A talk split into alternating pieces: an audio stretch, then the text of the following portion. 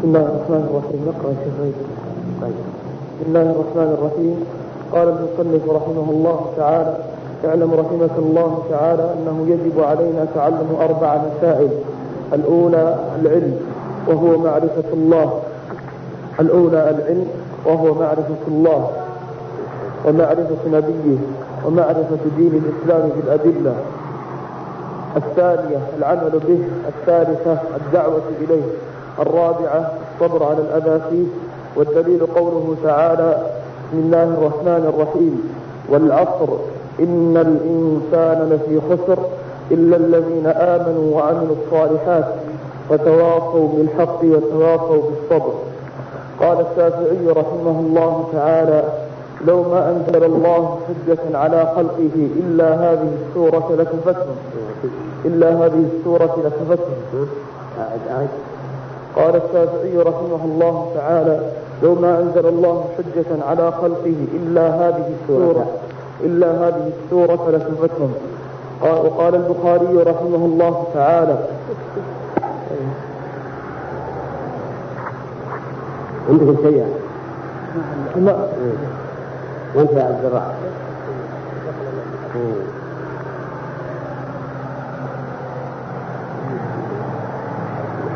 بسم الله الرحمن الرحيم.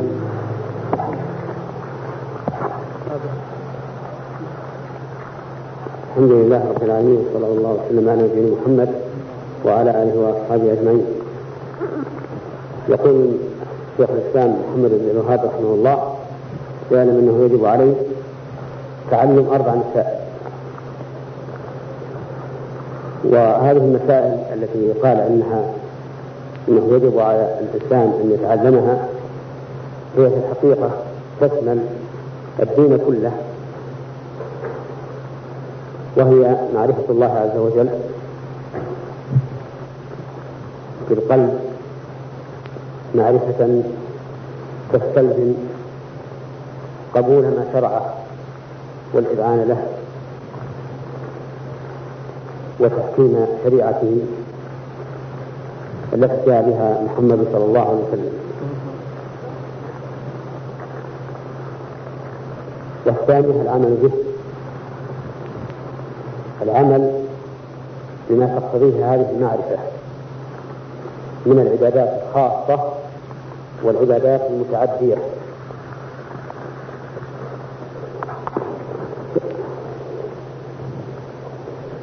العبادات الخاصة مثل الصلاة والصوم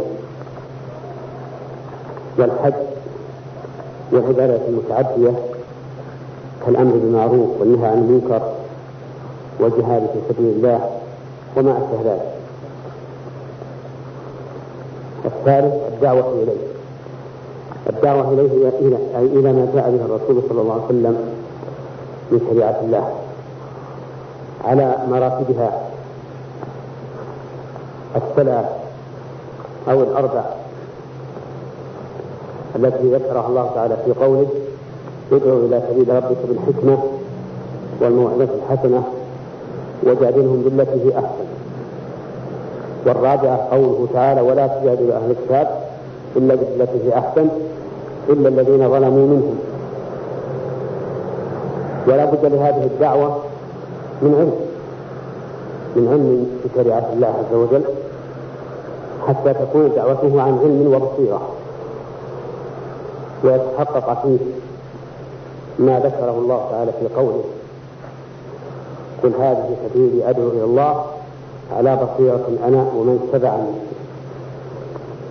وسبحان الله وما أنا من المشركين. ومجالات الدعوة إليه كثيرة. منها الدعوة إلى الله تعالى بالخطابة وإلقاء المحاضرات ومنها الدعوة إلى الله بالمقالات التي تنشر في الصحف السائرة ومنها الدعوة إلى الله بحلقات الذكر تعليم خواص الطلبة ومنها الدعوة إلى الله بالتعليم ونفس الدين عن طريق التعليم. ومنها الدعوة إلى الله تعالى في المجالس خاصة إذا جلس الإنسان مجلسا عاديا في دعوة أو نحوها ففي هذا مجال للدعوة إلى الله عز وجل. ولكن ينبغي أن تكون على وجه لا ملل فيه. ولا إثقال ويحصل هذا بأن يعرض مسألة علمية على الجالسين ثم تبتدئ المناقشة. ومعلوم أن المناقشة والسؤال والجواب لها دور كبير في فهم ما أنزل الله على رسوله وتفهيمه قد يكون أكثر فعالية من إلقاء الخطبة أو المحاضرة إلقاء مرسل كما هو معروف. الأمر الرابع الصبر على الأذى فيه الصبر يعني حبس النفس عن التسخط والضجر والملل بل يكون نشيطا دائما في ذلك. وإن لأن الأذية أعني أذية الداعين إلى الخير من طبيعة البشر إلا من هدى الله. قال الله تعالى لنبيه صلى الله عليه وسلم ولقد كذبت رسل من قبلك فصبروا على ما كذبوا وأوذوا حتى أتاهم الرسول وكلما طويت الأذية قرب النصر. وليس النصر مختصا بأن ينصر الإنسان في حياته ويرى أثر دعوته بل النصر يكون ولو بعد موته بأن يجعل الله في قلوب الخلق قبولا لما دعا إليه وأخذا به وتمسكا به فإن هذا يعتبر نصرا.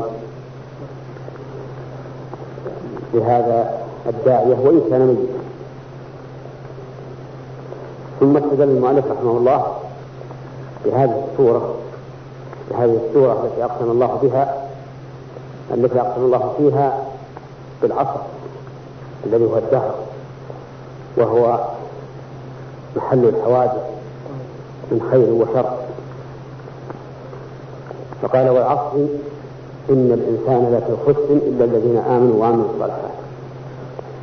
فأقسم الله عز وجل بذلك على أن الإنسان كل الإنسان في خسر إلا من اتصف بهذه الصفات الأرض إلا الذين آمنوا وعملوا الصالحات وتواصوا بالحق وتواصوا بالصبر. يعني جمعوا هذه الصفات الأربع آمنوا وعملوا الصالحات وتواصوا بالحق وتواصوا بالصبر. قال الإمام الشافعي رحمه الله لو ما أنزل الله على عبده على عباده حجة إلا هذه السورة لكفتهم وذلك لأن العاقل البسيط إذا سمعها فلا بد أن يسعى لتخليص نفسه من الخسران وذلك باتصافه بهذه الصفات الأربع. والشافعي رحمه الله لا يريد بذلك أن هذه السورة كافية للخلق في جميع الشريعة ولكنها ولكنه يريد أنها كافية للخلق في الحث على التمسك بدين الله بالإيمان والعمل الصالح والدعوة إلى الله. والصبر على ذلك. هذا المراد رحمه الله. نعم. طيب شيخ في سؤال. ما ادري سمعنا يا شيخ إنه في انك تفرق التعريف بين الوجوب وبين الإيجاب. ما أدري يا شيخ. ما الإيجاب وصف للموجب نعم. والوجوب وصف للحكم. فيقال هذا الحكم وصف الوجوب بل استحباب. ويقال هذا الله تعالى أوجب على عباده كذا وكذا فالإيجاب وصف المشرع والوجوب وصف للحكم المشرع. نعم. شيخ طيب الشيخ ذكر هنا عبارة الإمام الشافعي وقرأنا في كتاب مناقب الشافعي تحقيق الشيخ ملا خاطر رحمه الله. يقول يا شيخ ذكر العبارة هذه نفسها. لو ما أنزل لو, لو تدبر الناس ما في هذه السورة لكفتهم هذه العبارة الإمام الشافعي ذكرها من الأخير في مناقب الشافعي نعم. شيخنا نود تعريف. أقول لا فرق بين العبارتين لأن لو تدبر الناس هذه السورة لكفتهم هي معنى قول لو ما أنزل الله على عباده حجة إلا هذه السورة لكفتهم طيب شوف ما هو تعريف الأصل؟ هو قال الأصول الثلاثة. ما هو تعريف الأصل؟ الأصول الثلاثة الأصول جمع أصل والأصل يطلق عدة إطلاقات منها ما يبنى عليه غيره. وهذه الأصول الثلاثة يشير بها إلى الأصول التي عليكم السلام إلى الأصول التي يسأل الإنسان فيها عنها في قبره. من ربك وما دينك ومن نبيك. نعم. طيب إعراب الأصول الثلاث هذه الجملة. أعرفها لك كيف؟ أعرفها ما لها إعراب. ما في إعراب إلا إذا كانت مركبة. فإذا كانت ترجمة مثلا جاز فيها الرفع على أنها خبر مثل محذوف أي هذه هي الأصول الثلاثة. وجدها فيها النص على أنها مثل مفعول مثل المحذوف تقدير عليكم السلام هذا جميل. آه، التقدير تقرأ هذه الأصول الثلاثة. إيه. ما تعرف العلم يا شيخ؟ العلم؟ العلم هو وصف ينكشف به ما كان خفيا. و وقيل إن العلم إدراك الشيء وعليك إدراك الشيء على ما هو عليك. فخرج بذلك عدم الإدراك وهو الجهل البصير وخرج أيضا إدراكه على خلاف ما هو عليه وهو الجهل المركب إيه؟ شيخ بالنسبة للبسملة لفظة اسم مشتقة من أي يعني الرادة في اشتقاقه الراجح أنها مشتقة من من المعنيين من السمو ومن السمع. الشيخ كيف التمييز؟ يعني ارتفاع ما في معنى لكن كون يدخل هذه نعم الشريط قل منه ونسأل الله لنا ولكم التوفيق. بارك الله فيك معلش آه خفا على خف قبل الحدث الحكم الفوقاني. أيوه سورة يا شيخ. سورة اني اني لبست جورب إني خلفت في الحدث. خل اسمع خل اسمع. لبست في صلاة الصبح وفي أثناء النهار قبل أن اصبح لبست عليه جورب آخر. إيه. فالحكم الفوقاني. يعني نستمسح الآن هذا قبل الحدث قال يعني قبل أن يقول أو يتغول طيب وإذا كان بعد الحدث الشيخ بعد الحدث الحكم الأول. ولو كان لبست عليه الفوقاني ولا لبست الفوقاني إلا أنك إذا لبسته على طهارة ففيها خلاف. والصحيح أنه لا الحكم الفوقاني يعني طيب شوف وإذا أردت أني أمسح على الأول يعني مثلا خل... لا بأس لا بأس لا بأس لا بأس وكذلك الكنادر والسنادر مثل الخصال مثلا مسحت على السنادر ثم بعدها مسحتها عند النوم مثلا. إيه؟ ما ما تمسح على الجو. إذا قمت ما أمسح على الجو ما أمسح على طيب بالنسبة لشكل المقيم إذا أراد السفر كم مسح المسافر صح إذا ما لم تنتهي المدة. إذا مسحه الصحيح في سنة المسافر ما لم تنتهي المدة. طيب واذا انتهت المدة يقول فيها أنت قبل السفر يخلع نعم. ثم تبتدي المدة حق السفر. نعم نعم. تبتدي المده نعم.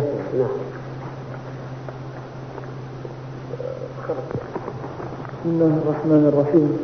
الحمد لله رب العالمين وصلى الله وسلم وبارك على عبده ورسوله الأمين محمد وعلى آله وصحبه وسلم أجمعين وبعد. قال المصنف رحمه الله تعالى قال البخاري رحمه الله تعالى باب العلم قبل القول والعمل. والدليل قوله تعالى فاعلم أنه لا إله إلا الله واستغفر لذنبك.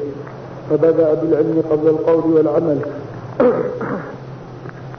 اعلم رحمك الله أنه يجب على كل مسلم ومسلمة تعلم هذه الثلاث مسائل والعمل بهن. الأولى أن الله خلقنا ورزقنا ولم يتركنا هملا بل أرسل إلينا رسولا فمن أطاعه دخل الجنة ومن عصاه دخل النار. والدليل قوله تعالى إنا أرسلنا إليكم رسولا شاهدا عليكم كما أرسلنا إلى فرعون رسولا فعصى فرعون الرسول فأخذناه أخذا وبيلا. بسم الله الرحمن الرحيم. هذا هو الدرس الثاني من الدروس.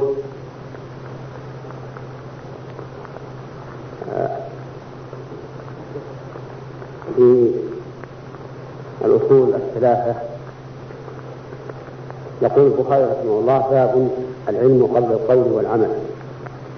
ثم استدل بقوله تعالى فاعلم أنه لا إله إلا الله واستغفر بذنبك وللمؤمنين والمؤمنات. فبدأ بالعلم قبل العمل. وهذا دليل أثري يدل على أن الإنسان يعلم أولا ثم يعمل ثانيا. وهناك دليل نظري عقل يدل على أن العلم قبل القول والعمل. وذلك لأن القول والعمل لا يكون صحيحا مقبولا حتى يكون على وفق الشريعة. ولا يمكن أن يعلم الإنسان أنه على الشريعة إلا بالعلم. ولهذا يجب على الإنسان أن يعلم ثم يعمل. لكن هناك أشياء يعلمها الإنسان بفطرته وهو العلم بأن الله إله واحد فإن هذا قد فطر عليه العبد. ولهذا لا يحتاج إلى عناء كبير في التعلم. أما المسائل الجزئية المنتشرة في الفقه فهي التي تحتاج إلى تعلم وتكريس جهود. ثم ذكر المؤلف رحمه الله مسألة مهمة صدرها بالأمر بالعلم فقال واعلم أن الله سبحانه وتعالى خلقنا ورزقنا ولم يتركنا هملا أما كونه خلقنا فأمر دليله سمعي وعقلي. أما السمعي فكثير مثل قوله تعالى الله خالق كل شيء والله خلقكم وما تعملون وما خلقت الجن والإنس إلا ليعبدون. وأما الدليل العقلي على أن الله وحده هو الذي خلقنا ففي قوله تعالى أم خلقوا من غير شيء أم هم الخالقون. فإن الإنسان لم يخلق نفسه لأنه قبل وجوده عدم والعدم ليس بشيء وما ليس بشيء لا يوجد شيئا. ولم يخلقه أبوه ولا أمه ولا أحد من الخلق ولم يكن يأتي صدفة بدون موجب فتعين بهذا أن يكون الخالق هو الله تعالى وحده. وأما كونه رزقنا فأدلته أيضا كثيرة من الكتاب والسنة ومن العقل أيضا. قال الله تعالى ما أريد منهم من رزق وما أريد أن يطعموني إن الله هو الرزاق ذو القوة المتين وقال تعالى قل من يرزقكم من السماوات والأرض؟ قل الله قل من يرزقكم من السماء من السماء والأرض بالماء والأبصار. ومن يخرج الحي من الميت ويخرج الميت من الحي ومن يدبر الأمر فسيقول الله.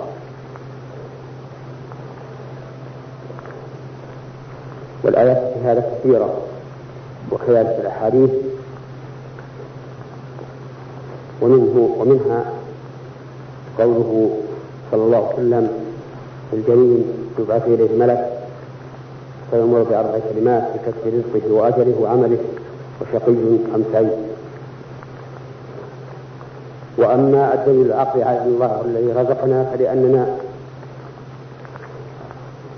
لا نعيش إلا على طعام وشراب. والطعام والشراب أنشأه الله عز وجل. كما قال الله تعالى أفرأيتم ما تحكون أأنتم تزرعونه أم نحن الزارعون؟ لو نشاء جعلناه حطاما فولتم تفكهون إنا لمغرمون بل نحن محرومون. أفرأيتم الماء الذي تشربون؟ أأنتم أنزلتموه من المزن أم نحن المنزلون؟ لو نشاء جعلناه أجاجا فلولا تشكرون.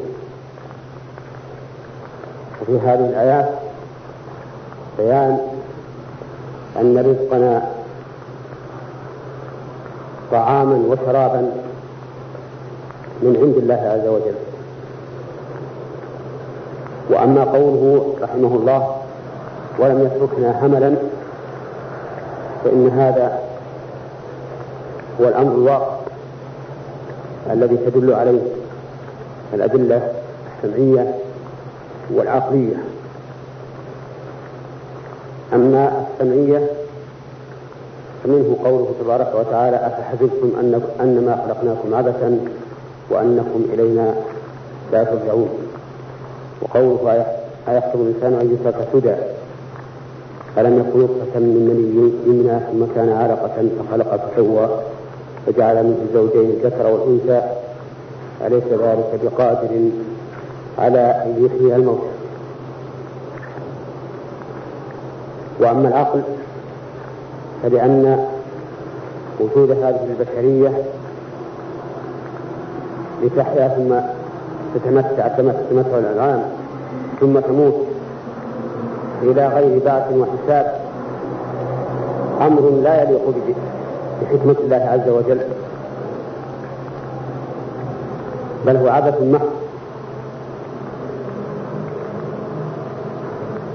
ولا يمكن أن يخلق الله هذه الخليقة ويرسل إليها الرسل ويبيح لنا دماء المعارضين المخالفين للرسل عليهم الصلاة والسلام.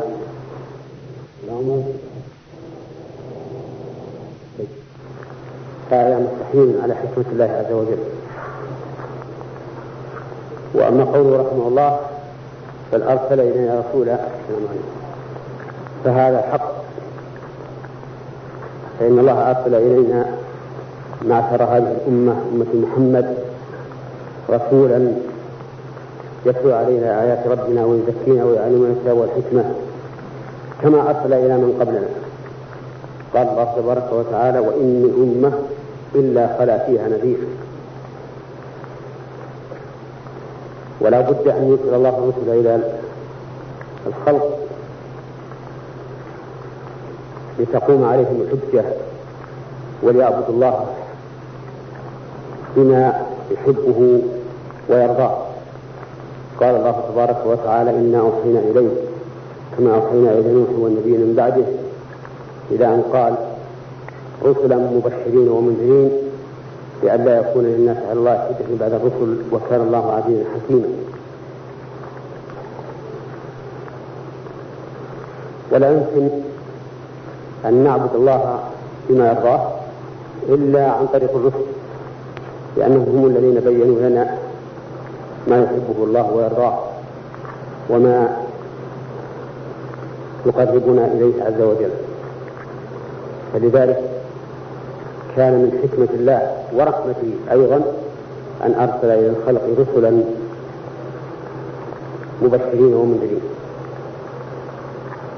وقوله رحمه الله فمن أطاعه دخل الجنة ومن عصاه دخل النار. حق. يستفاد من قوله تعالى وأطيعوا الله والرسول لعلكم ترحمون.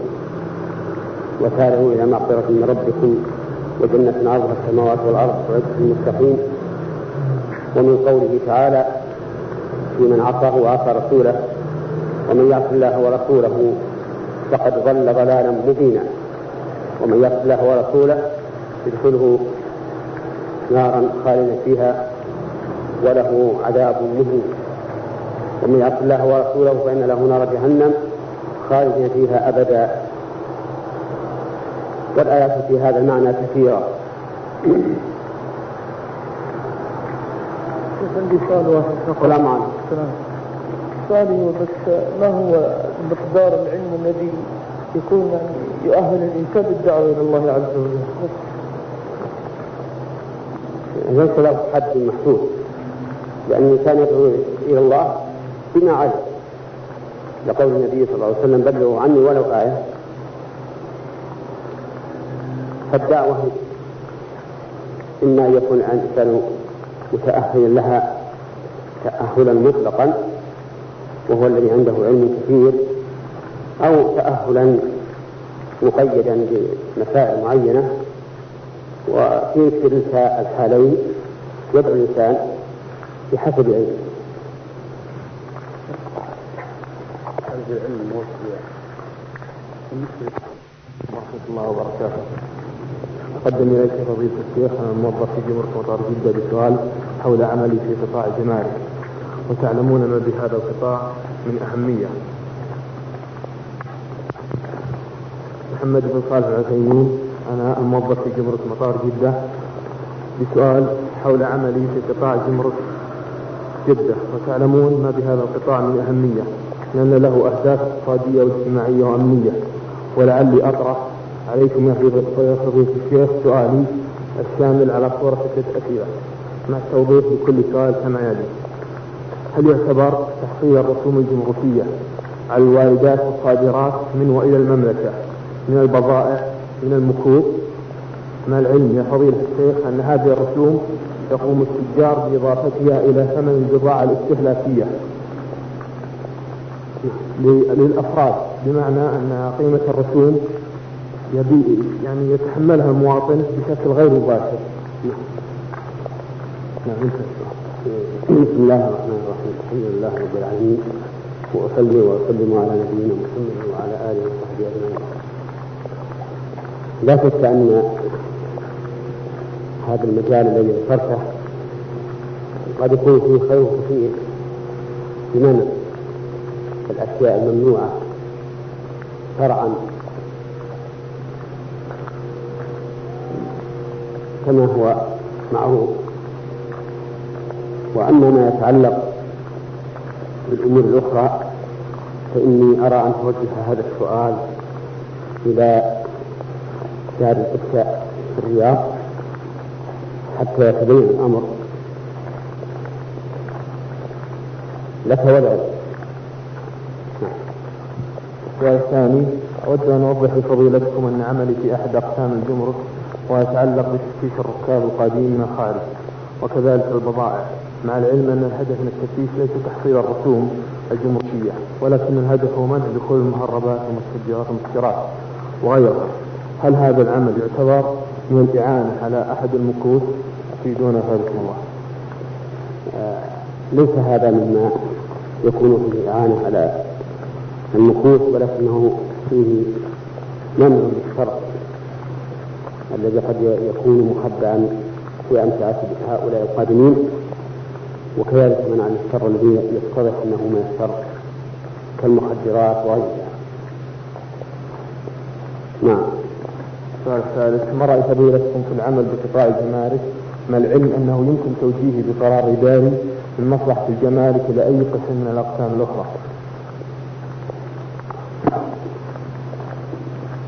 هذا يرجع إلى ما تراه أنت وتستشير فيه إخوانك الذين الذين تثق بهم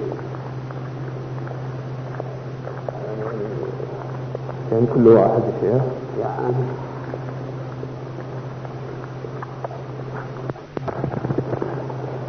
بسم الله الرحمن الرحيم. الحمد لله رب العالمين والصلاة والسلام على أشرف الأنبياء والمرسلين نبينا محمد وعلى آله وصحبه أجمعين. قال المصنف رحمه الله تعالى الثانية أن الله لا يرضى أن يشرك معه في عبادته في عبادته أحد. لا ملك مقرب ولا نبي مرسل. والدليل قوله تعالى وأن المساجد لله فلا تدعوا مع الله أحدا. الثالثة أن من أطاع أن من أطاع الرسول رحمه الله الثانية يعني من القواعد الأربع. أن الله سبحانه وتعالى لا يرضى أن يشرك معه في عبادته أحد. ودليل ذلك ما ذكره المؤلف رحمه الله من قوله تعالى وأن المساجد لله فلا تدعوا مع الله أحدا فنهى الله سبحانه وتعالى أن يدعو الإنسان مع الله أحدا ولا ينهى عن شيء إلا وهو لا يرضاه سبحانه وتعالى. وقال الله تعالى إن تكفروا فإن الله غني عنكم ولا يرضى بعباده الكفر وإن تكفروا يرضه لكم. وقال تعالى فإن ترضوا عنهم فإن الله لا يرضى عن القوم الفاسقين. فالكفر والشرك لا يرضاه الله سبحانه وتعالى بل إنما أرسل الرسل وأنزل الكتب لمحاربة الكفر والشرك والقضاء عليه. قال الله تعالى وقاتلوهم حتى لا تكون فتنة ويكون الدين كله لله. وإذا كان الله تعالى لا يرضى الكفر والشرك فإن الواجب على المؤمن أن لا يرضى بهما لأن المؤمن رضاه وغضبه تبع لغضب الله تعالى وغضبه. فيغضب لما يغضب الله ويرضى بما يرضاه الله عز وجل. وكذلك إذا كان إذا كان الله لا يرضى الكفر ولا الشرك فإنه لا يليق بالمؤمن أن يرضى بهما. نعم. والثالثة قال المصنف رحمه الله تعالى الثالثة أن من أطاع الرسول ووحد الله لا يجوز له أن يوالي من حاد الله ورسوله. لا يجوز له موالاة من حاد الله ورسوله ولو كان أقرب قريب. والدليل قوله تعالى لا تجد قوما يؤمنون بالله واليوم الآخر يوادون من حاد الله ورسوله ولو كانوا آباءهم أو أبناءهم أو إخوانهم أو عشيرتهم الآخر يوادون من حاد الله ورسوله ولو كانوا آباءهم أو أبناءهم أو إخوانهم أو عشيرتهم. أولئك كتب في قلوبهم الإيمان وأيدهم بروح منه ويدخلهم جنات تجري من تحتها الأنهار خالدين فيها. أولئك حزب الله. ألا إن حزب الله هم المفلحون. الثالثة أن من أطاع الله ورسوله فإنه لا يجوز له موالاة من حاد الله ورسوله وموادته ولو كان أقرب قريب إليه.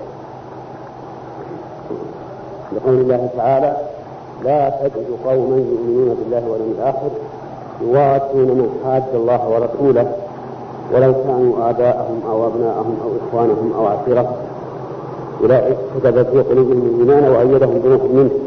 ويدخلهم جنات تجري من تحتها الأنهار. خالدين فيها رضي الله عنهم ورضوا عنه أولئك حزب الله. ألا إن حزب الله هم المفلحون. و... وذلك. أن يوفق لأن موالاة من من حاد الله ورسوله وموادته تدل على أن ما في قلب الإنسان من الإيمان بالله ورسوله ضعيف لأنه ليس من العقل أن يحب الإنسان شيء شيئا هو عدو لمحبوبه أبدا. وموالاة النصارى بل وموالاة الكفار تكون بمناصرتهم ومعاونتهم على ما هم عليه من الكفر والضلال. وموادتهم تكون بفعل الأسباب التي تكون بها مودتهم. فتجده يوادهم أن يطلبوا ودهم بأي وسيلة كانت. وهذا لا شك مناف إما للإيمان كله وإما لكماله فالواجب على المؤمن معاداة من حاد الله ورسوله ولو كان أقرب قريب إليه وبغضه والبعد عنه. ولكن هذا لا يمنع من نصيحته ودعوته إلى الحق.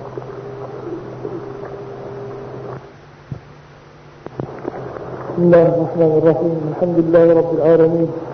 وصلى الله وسلم وبارك على عبده ورسوله الأمين محمد وعلى آله وصحبه وسلم أجمعين. قال المصنف رحمه الله تعالى اعلم ارشدك الله لطاعته أن الحنيفية ملة إبراهيم أن تعبد الله وحده مخلصا له الدين وبذلك أمر الله الناس وخلقهم لها. كما قال تعالى وما خلقت الجن والإنس إلا ليعبدون. ومعنى يعبدون يوحدون. وأعظم ما أمر الله به التوحيد وهو إفراد الله بالعبادة وأعظم ما نهى عنه الشرك وهو دعوة غيره معه.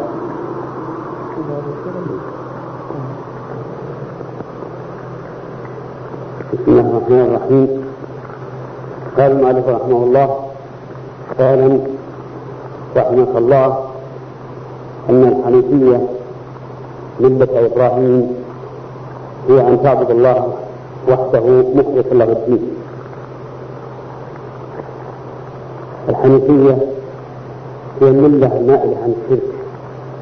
المبنية على الإخلاص لله عز وجل. وهي ملة إبراهيم أي طريقه الدين الذي يتوب عليه عليه الصلاة والسلام. هي أن تعبد الله مخلصا له الدين. بحيث لا تعبد معه ملكا مقربا ولا نبيا مرسلا. والعبادة هي التذلل لله عز وجل محبة وتعظيما. بفعل أوامره واجتناب نواهيه. مثل الصلاة والذبح والنذر والتوكل وغير ذلك من أنواع العبادة. والعبادة تطلق على معنيين أحدهما التعبد لله عز وجل وذلك فعل العابد وهو وهي التذلل لله محبة وتعظيما بفعل أوامره واجتناب نواهيه. والثاني المتعبد به وفي وعلى هذا المعنى نقول إن العبادة اسم جامع لكل ما يحبه الله ويرضاه من الأقوال والأعمال الباطنة والظاهرة. قال الله تعالى ثم أوحينا إليك أن اتبع ملة إبراهيم حنيفا وما كان من المشركين.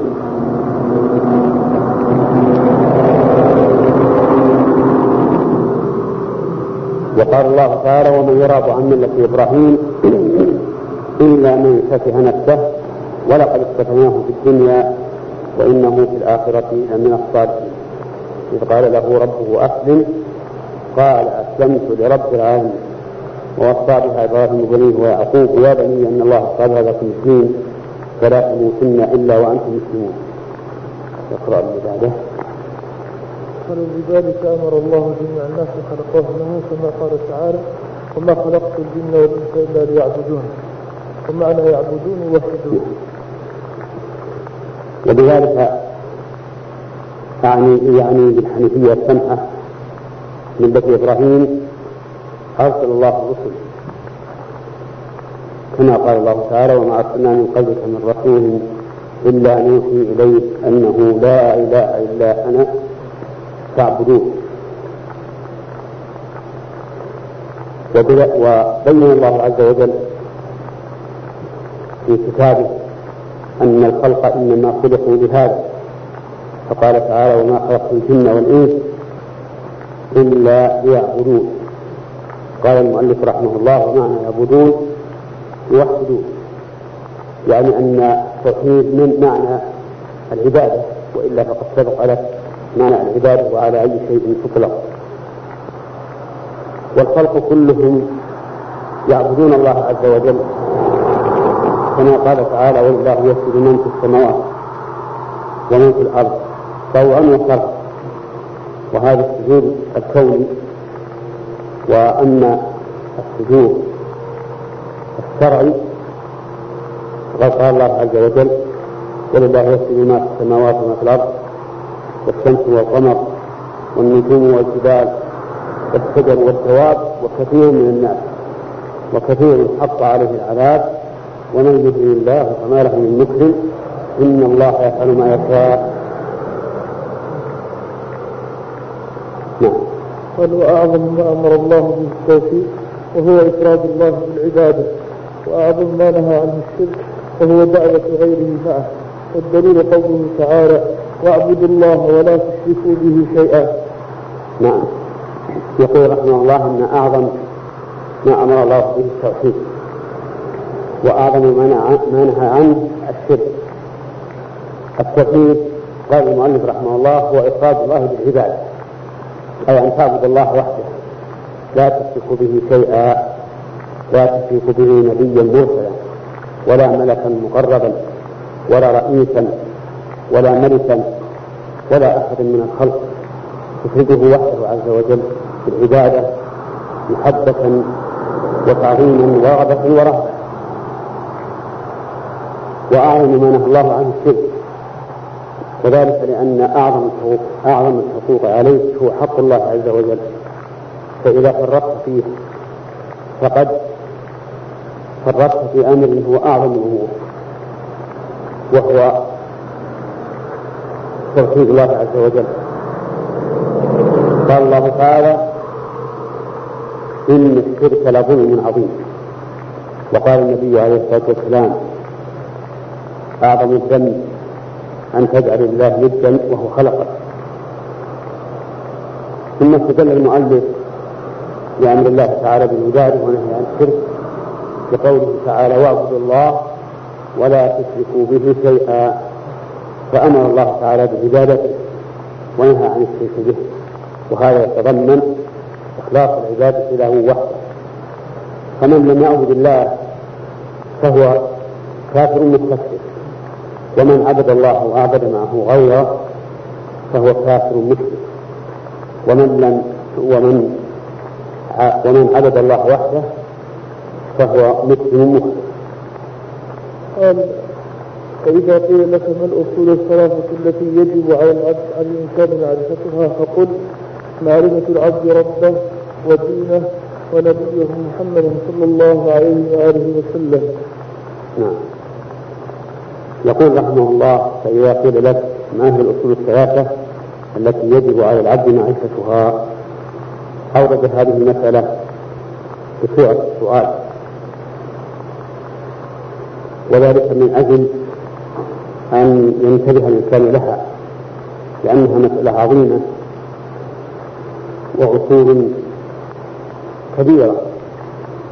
قال إذا قيل لك ما الأصول التي يجب على الإنسان معرفتها فقل هي معرفة العبد ربه ودينه ونبيه محمد صلى الله عليه وسلم. وإنما قال إن هذه الأصول الثلاثة التي يجب على الإنسان معرفتها لأنها هي الأصول التي يسأل عنها المرء. في قبره دفن وتولى عنه أصحابه أتاه ملكان فأقعداه فسألاه من ربك وما دينك ومن نبيك. فأما المؤمن نسأل الله أن يجعلنا وإياكم منهم.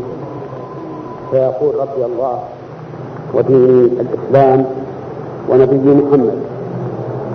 وأما المرتاد أو أو المنافق فيقول ها ها لا أدري إن الناس يقولون شيئا. فقلت ومعرفة الله عز وجل تكون بأسباب منها النظر والتفكر في مخلوقاته عز وجل فإن ذلك يؤدي إلى معرفته وعظيم سلطانه وتمام قدرته وحكمته ورحمته. قال الله تعالى أفلم ينظروا في ملكوت السماوات والأرض وما خلق الله من شيء؟ وقال الله تعالى قل إنما أعظكم بواحد أن تقوموا لله مثنى وفرادى ثم تتذكروا وقال الله تعالى إن في خلق السماوات والأرض واختلاف الليل والنهار لآيات الألباب ومنها أي من أسباب معرفة الله النظر في آياته الشرعية وهي الوحي التي جاءت في حروف عليه الصلاة والسلام. فينظر في هذه الآيات وما فيها من المصالح العظيمة التي لا تقوم حياة الخلق في الدنيا ولا في الآخرة إلا بها. فإذا نظر فيها وتأملها ووجد انتظامها وموافقتها لمصالح العباد عرف بذلك ربه عز وجل. كما قال الله تعالى أفلا يتدبرون القرآن؟ ولو كان من عند غير الله لوجدوا فيه اختلافا كثيرا. ومنها ما يوحي الله عز وجل في قلب المؤمن من معرفة الله من معرفة الله سبحانه حتى كأنه يرى ربه رأي العين. قال النبي عليه الصلاة والسلام السلام.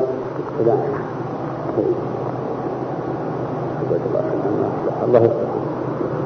قال النبي صلى الله عليه وسلم حين سأله جبريل ما الإحسان؟ قال أن تعبد الله كأنك تراه فإن لم تكن تراه فإنه يراك.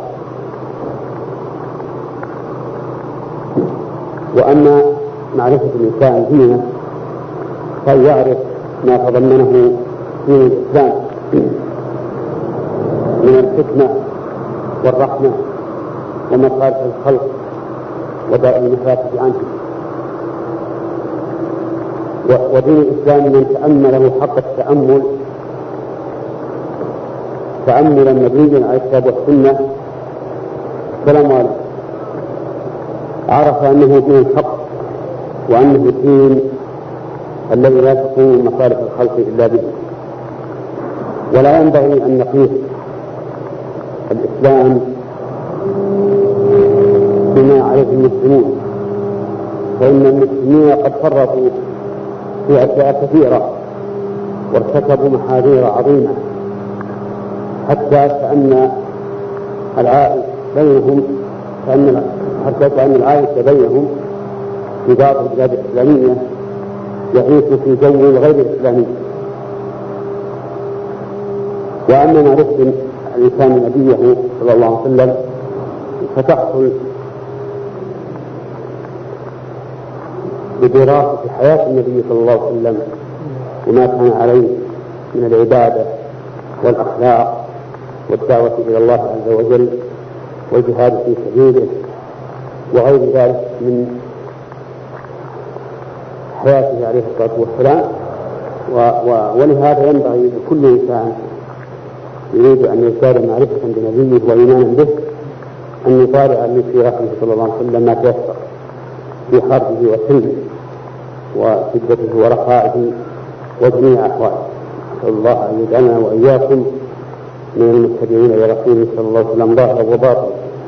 وأن يتوفانا على ذلك إنه وليه والقادر عليه.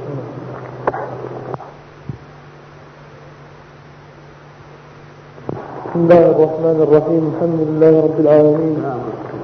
صلى الله وسلم وبارك على عبده ورسوله الأمين محمد وعلى آله وصحبه وسلم أجمعين. قال الشيخ محمد بن عبد الوهاب رحمه الله تعالى وغفر له فإذا قيل لك بما عرفت فإذا قيل لك من ربك فقل ربي الله. الذي رباني وربى جميع العالمين بنعمته وهو معبود ليس من معبود سواه. والدليل قوله تعالى الحمد لله رب العالمين فكل ما سوى الله عالم وأنا واحد من ذلك العالم. فإذا قيل لك بسم الله الرحمن الرحيم. قال المؤلف رحمه الله فإذا قيل لك من ربك فقل ربي الله. الذي رباني بنعمته وربى جميع العالمين رباني وربى جميع جميع العالمين بنعمته وهو معبودي ليس لي معبود سوى والدليل قوله تعالى الحمد لله رب العالمين فكل من سوى الله عالم وأنا واحد من ذلك العالم. فكل من سوى الله عالم وأنا واحد من ذلك العالم. يقول رحمه الله إذا قيل لك من ربك؟ يعني من هو ربك؟ الذي خلقك وأمدك وأعدك ورزقك. من هو الله؟ من هو ربك؟ فقل ربي الله وحده لا شريك له. الذي رباني وربى جميع العالمين بنعمته. التربية هي عبارة عن الرعاية التي يكون بها تكوين المربى.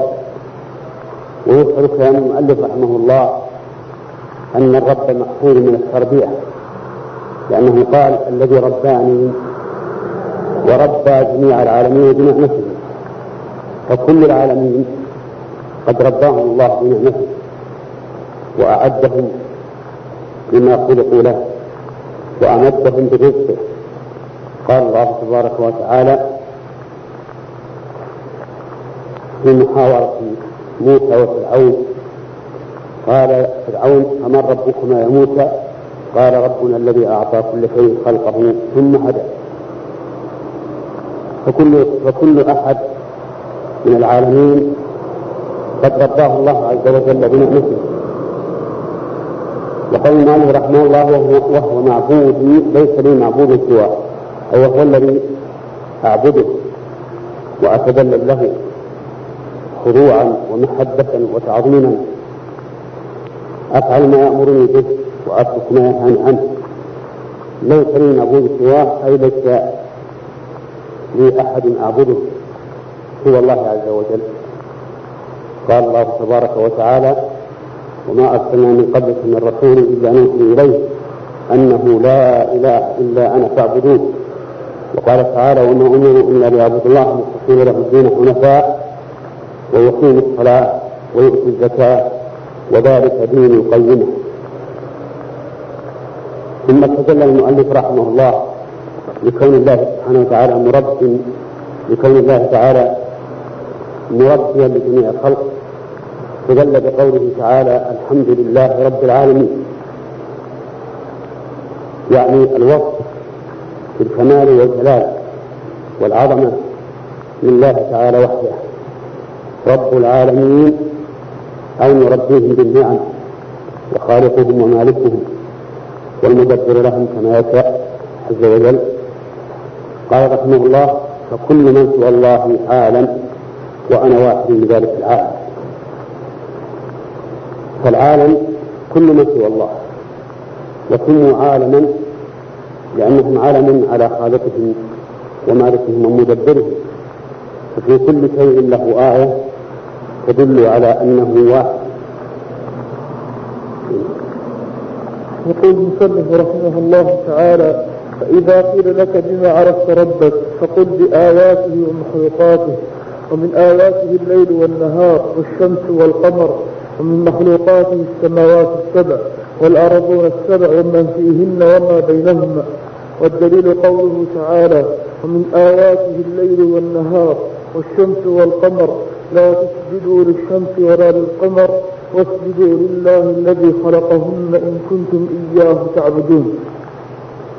يقول الملك رحمه الله فإذا قيل لك بما عرفت ربك أي بأي شيء عرفت الله عز وجل فقل بآياته ومخلوقاته. الآيات جمع آية وهي العلامة على الشيء عليكم السلام التي تدل عليه وتبينه. وآيات الله عز وجل نوعان كونية وشرعية. فالكونية هي المخلوقات والشرعية هي الوحي الذي أنزله الله على رسله. وعلى هذا فيكون قول المؤلف رحمه الله في آياته ومخلوقاته يكون قول مخلوقاته من باب عطف الخاص على العام. إذا فسرنا الآيات بأنها الآيات الكونية والشرعية. أو من باب عطف المباين المغاير إذا خصصنا الآيات بالآيات الشرعية. وعلى كل والله سبحانه وتعالى يعرف بآياته الكونية وهي المخلوقات العظيمة وما فيها من عجائب الصنعة وبالغ الحكمة وكذلك يعرف بآياته الشرعية وما فيها من العدل والاستناد على المصالح ودفع المفاسد. عرفته بآياته ومخلوقاته ومن آياته؟